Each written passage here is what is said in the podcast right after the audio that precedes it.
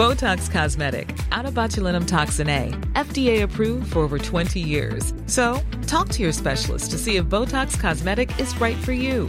For full prescribing information, including boxed warning, visit BotoxCosmetic.com or call 877-351-0300. Remember to ask for Botox Cosmetic by name. To see for yourself and learn more, visit BotoxCosmetic.com. That's BotoxCosmetic.com.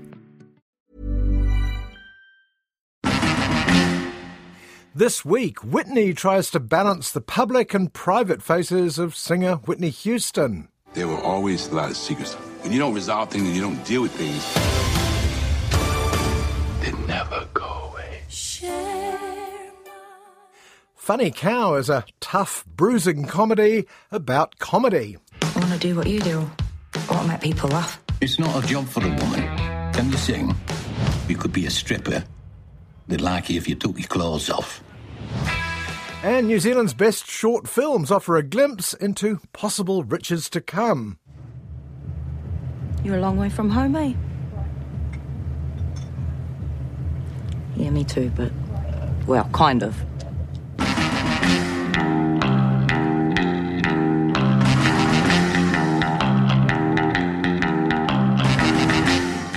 Hello, I'm Simon Morris.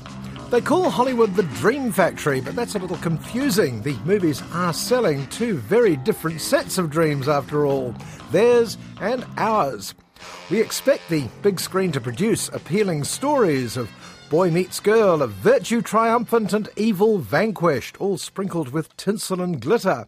But then there's the Hollywood dream itself, where a kid can arrive on the set a nobody and, well, you know the rest. All right, now I'm through. But you keep your feet on the ground and your head on those shoulders of yours and go out and Sawyer. You're going out a youngster, but you've got to come back a star. But even those dreams aren't as cut and dried as you'd think. In the States, the Hollywood dream is simple fame and fortune.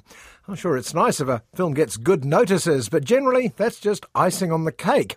What's important is a hit, followed by another one, and another one, forever and ever. There's no dream like the dream of never ending success, no matter the cost. Oh, the record will become number one on the hit parade. Be played on the jukeboxes all over the country. And I'll be made. End of dream. Is there one thing wrong with that? I know. It won't happen. No, it might happen very easily. Only the dream isn't big enough.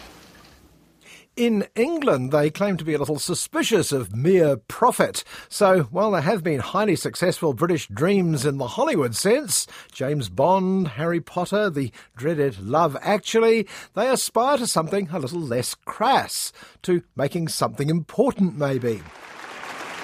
Now is the winter of our discontent made glorious summer by this son of York. Perhaps it's all those centuries looking up to Shakespeare or Jane Austen or Charles Dickens. Whatever the reason, the English dream, on film at any rate, is respect. Awards and glowing reviews, if you like.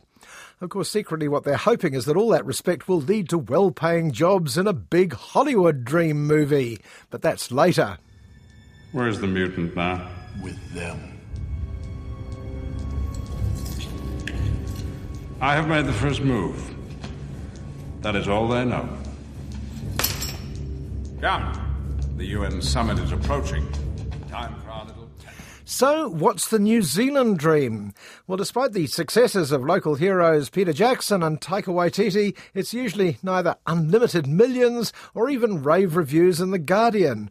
For most Kiwi dreamers, it's enough that the film gets made at all. A long time ago, my ancestor Paikea came to this place on the back of a whale. Since then, in every generation of my family, the firstborn son has carried his name. Raising the money, either through official channels or unofficial crowdfunding, is hard enough without adding extra aspirations, popular success, huge profits, or even quality. Quite often, the New Zealand dream stops at the end of the red carpet on opening night.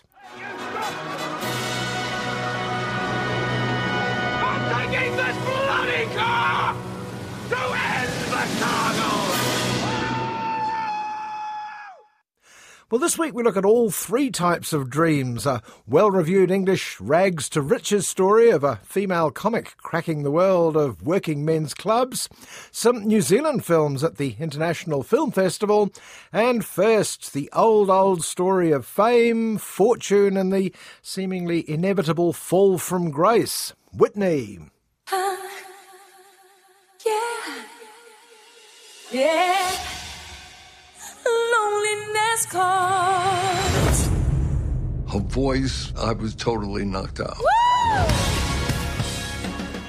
The yellow brick road to pop stardom is so littered with casualties Michael Jackson, Amy Winehouse, Janis, Jimi, Judy Garland that it's astonishing people still dream so desperately of taking it. Oh, you miss something if you don't see her live.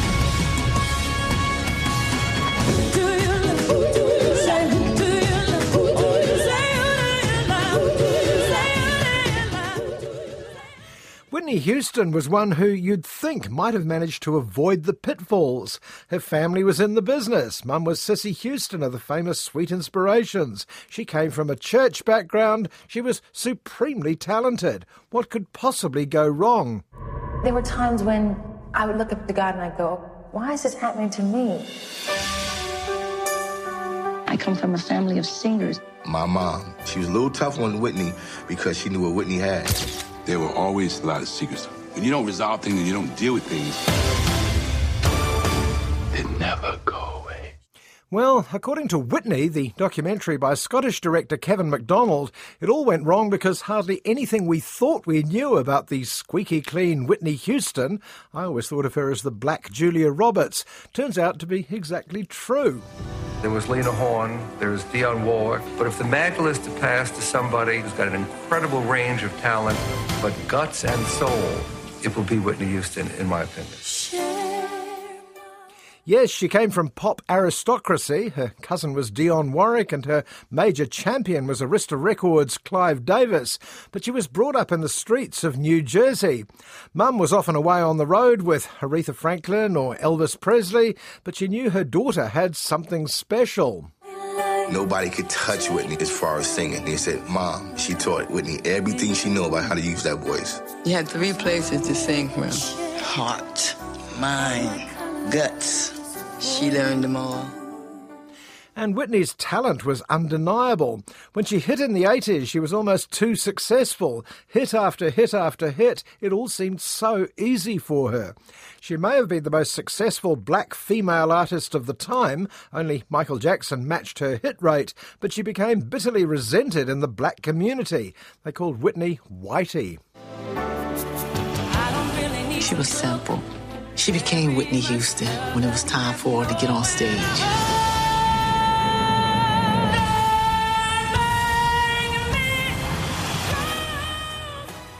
But looking at Whitney Houston now, years after her heyday, what strikes you hardest is simply how good she was.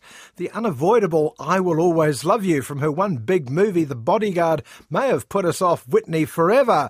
But now, watching her walk through a routine on stage before a big night, her gifts are undeniable.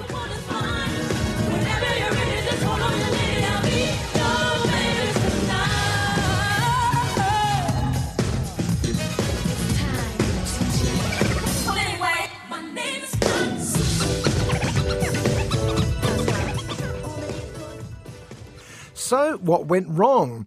Well, that's always the question in a film like this because sadly, very few artists this talented, particularly in the music business, come out the other side in one piece. Tell me about Robyn Crawford. Robyn was her safety net. Bobby was jealous. His heart was he wanted to be on the stage, he wanted to be in the forefront. The answer is usually drugs, but drugs are just a symptom, albeit a symptom that Whitney Houston took to enthusiastically. As far as who to blame, well, take your pick. Her grasping assistant, Robyn Crawford, her jealous husband, the charmless Bobby Brown, but above all, her own family. They showed up at events together, play acting the perfect family. Me and my brother, we took care of Whitney. But both of them were doing drugs. Whitney's feckless brothers may have introduced her to drugs, though they deny it, saying she didn't need any introducing. Her mother seemed to think her job was done once Whitney had her first hits, while Cissy's husband John joins the pantheon of famously awful showbiz fathers. She was daddy's little girl. All the decisions were about the money.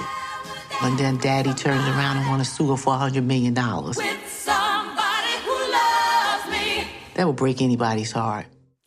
Kevin Macdonald's film is as well made as you'd expect, and it carefully celebrates Whitney's talent and the high points of her career for the first two thirds of its duration before diving into the bad news. What I'm saying is, if you want to keep your illusions about Whitney Houston, best to leave after the first hour. Why didn't Cissy do more? What was Whitney's drug of choice? What was it that drove them apart? How much do you think you spent? Did John ever try and get rid of Robyn? Were they in love? You must have known about the drug use.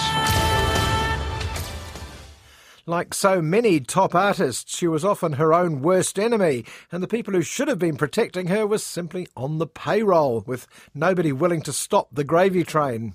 Everything began to spiral out of control. Uh, I feel like you and me against the world. Sometimes it feels like just me against this whole world. If you want to be reminded of the pitfalls of the American dream, Whitney certainly delivers. But it's mostly worth seeing for the moments of magic when Whitney showed what talent looks and sounds like. It's just a pity that the price is so often fame. You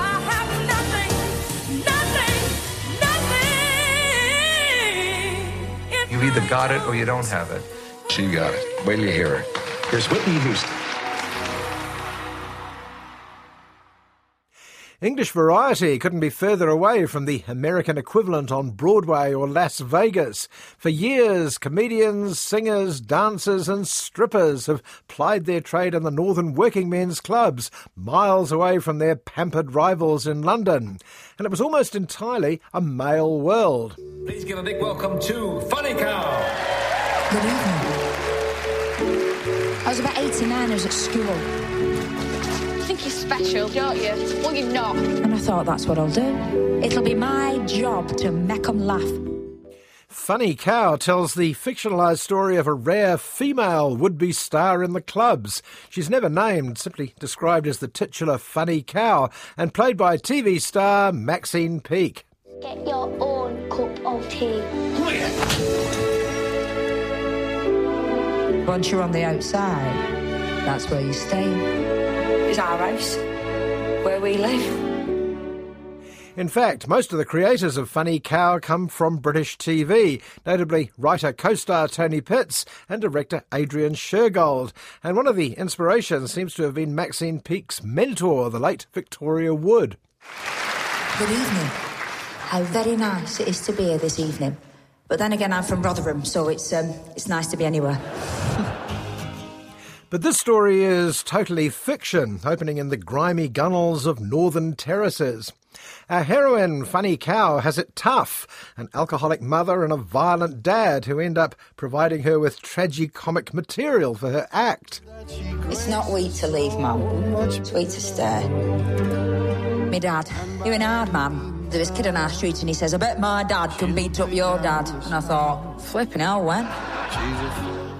But that's for later. First, she has to enjoy the mixed pleasures of boyfriend Bob, who takes over from her late father when it comes to beating her up regularly. You can only feel sorry for the actor playing such an unsavoury character, except Tony Pitts wrote the script. There's something fearless about giving himself the line, I told you what would happen, as if he had nothing to do with it. I told you, I? Told you what. Good evening, ladies and gentlemen. There's no particular scene in the film that explains exactly why the funny cow was drawn to the comedy scene, and maybe there is no reason for it. She's just got it, and it needs to come out, as they say. Even when the comedian who inspires her is the well past his prime Lenny, played by veteran Alun Armstrong. What's this? The event in the talent show. I'm going. I want to do what you do. I want to make people laugh. It's not a job for a woman. Can you sing? You could be a stripper, They'd like you if you took your clothes off. There's many a slip between cup and lip, as they say up north, and before the funny cow can get where she needs to go, she first has to get out from under at home. And who should appear on the scene but a wobbly Prince Charming, Angus, the bookshop owner. Not me about. Yeah, he does. Happy now. Happy? Why on earth would I be happy to hear that? Well, you can be my rescue, can't you? Play at Shining Nights. It's Paddy Considine, usually so likeable and here so obviously wrong for our heroine. She can't believe her luck when she first looks around Angus's middle class home, but she soon becomes a cow in a china shop, tiptoeing around Angus's easily hurt feelings. I think we should have children. Why? Pregnant?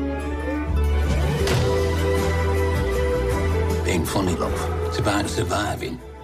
The hard thing for any woman from that sort of background is escaping it, whether it's well meaning wimps like Angus, self destructive losers like the violent Bob, or the awful role models of Funny Cow's mum and dad. I conquer my love. Where you going? Out. Number one, please. That lot out there will tear you to pieces. You rubbish! I'm going 50 quid to make a twat of myself. What are you going? But the refreshingly northern attitude of the movie Funny Cow is it refuses to blame anyone, or for that matter, depend on anyone else. You make it on your own, or not at all. No whining, no weaseling, and some of the most un-PC jokes on the circuit for good measure. Have any of you read any of them Lonely Arts adverts? Curvy? Fat twat. Likes eating out? Lazy fat twat. Happiness comes and goes. So give yourself a chance.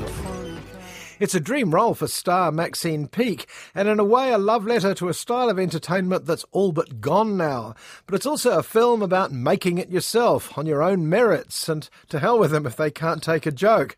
As I say, rather refreshing. She's a funny cow. She's a funny cow. The local films on offer in this year's New Zealand International Film Festival are mostly non fiction documentaries.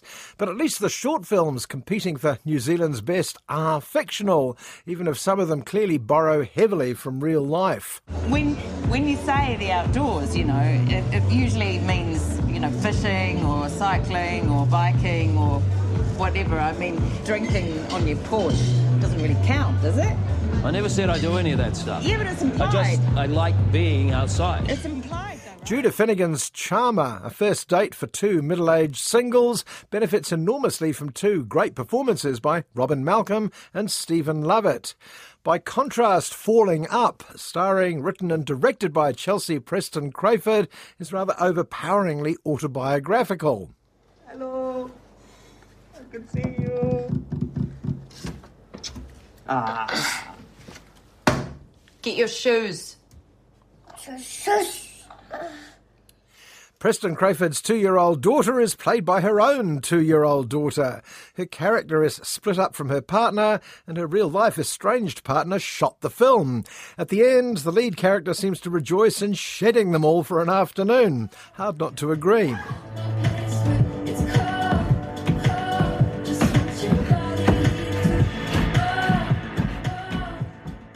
More ambitious is a film called My Friend Michael Jones, not the ex All Black, but a struggling schoolboy at a mostly Pacific Islands secondary school. MJ, Skux guy. Nah, he's not Skux, he's a gay boy. Hey, MJ, gay boy, gay. Don't kill yourself like your dad, you guy ass bitch. Directors Samson Rambo and Ian Leo Pepe set out to tackle just about every current issue, from suicide and sexuality to domestic violence, bullying, and social media. But to its credit, it doesn't feel overburdened, and it even ends on a brief, joyful bit of music and dance.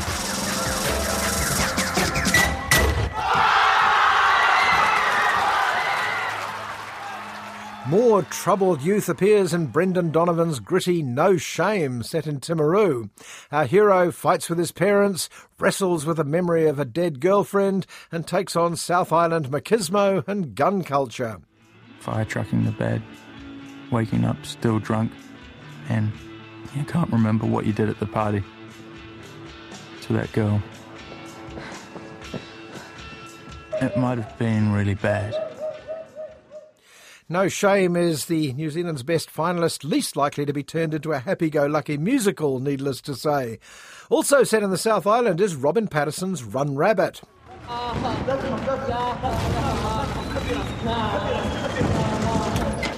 It's okay. It's okay. It's just fireworks.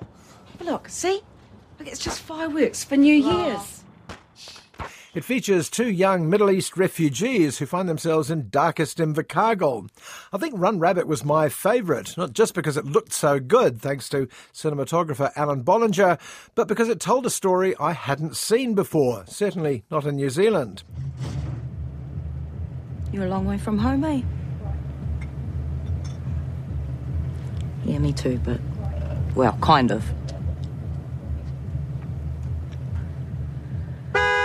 Over, eh? Oh, well, uh. See you next season? Maybe? Hey?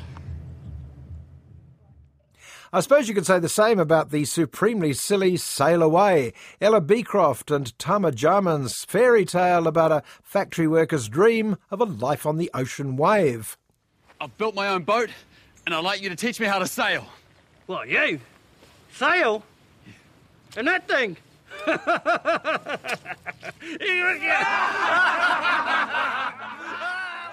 All six of the films have their merits, but it's the next step of their directors that's of most interest.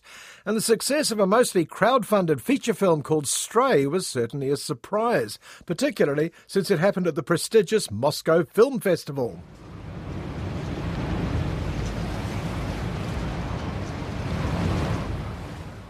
Dustin Feneley's dark, mostly silent art film deals with two loners struggling with their pasts and meeting at low points in their lives.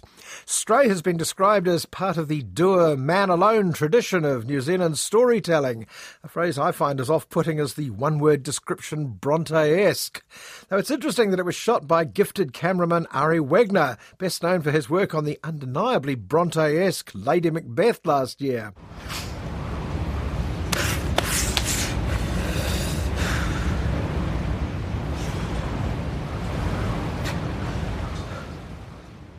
The chief impediment to giving you some idea of what happens to Jack and Grace in Stray is that none of the footage on offer has any dialogue at all. It's probably best, for more than one reason, to see Stray in a cinema.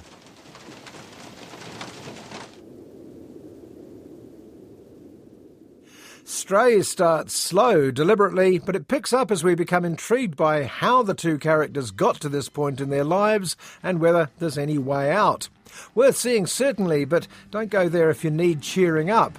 Stray's good for many things. Star Kieran Charnock picked up Best Actor at the Moscow Film Festival, but it's a little light on laughs.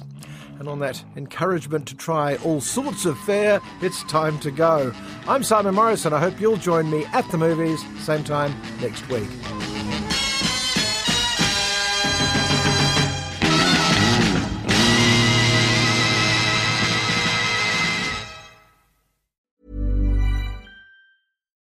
Do you love anime, gaming, movies, and discovering how your favorite pop culture affects everything you do?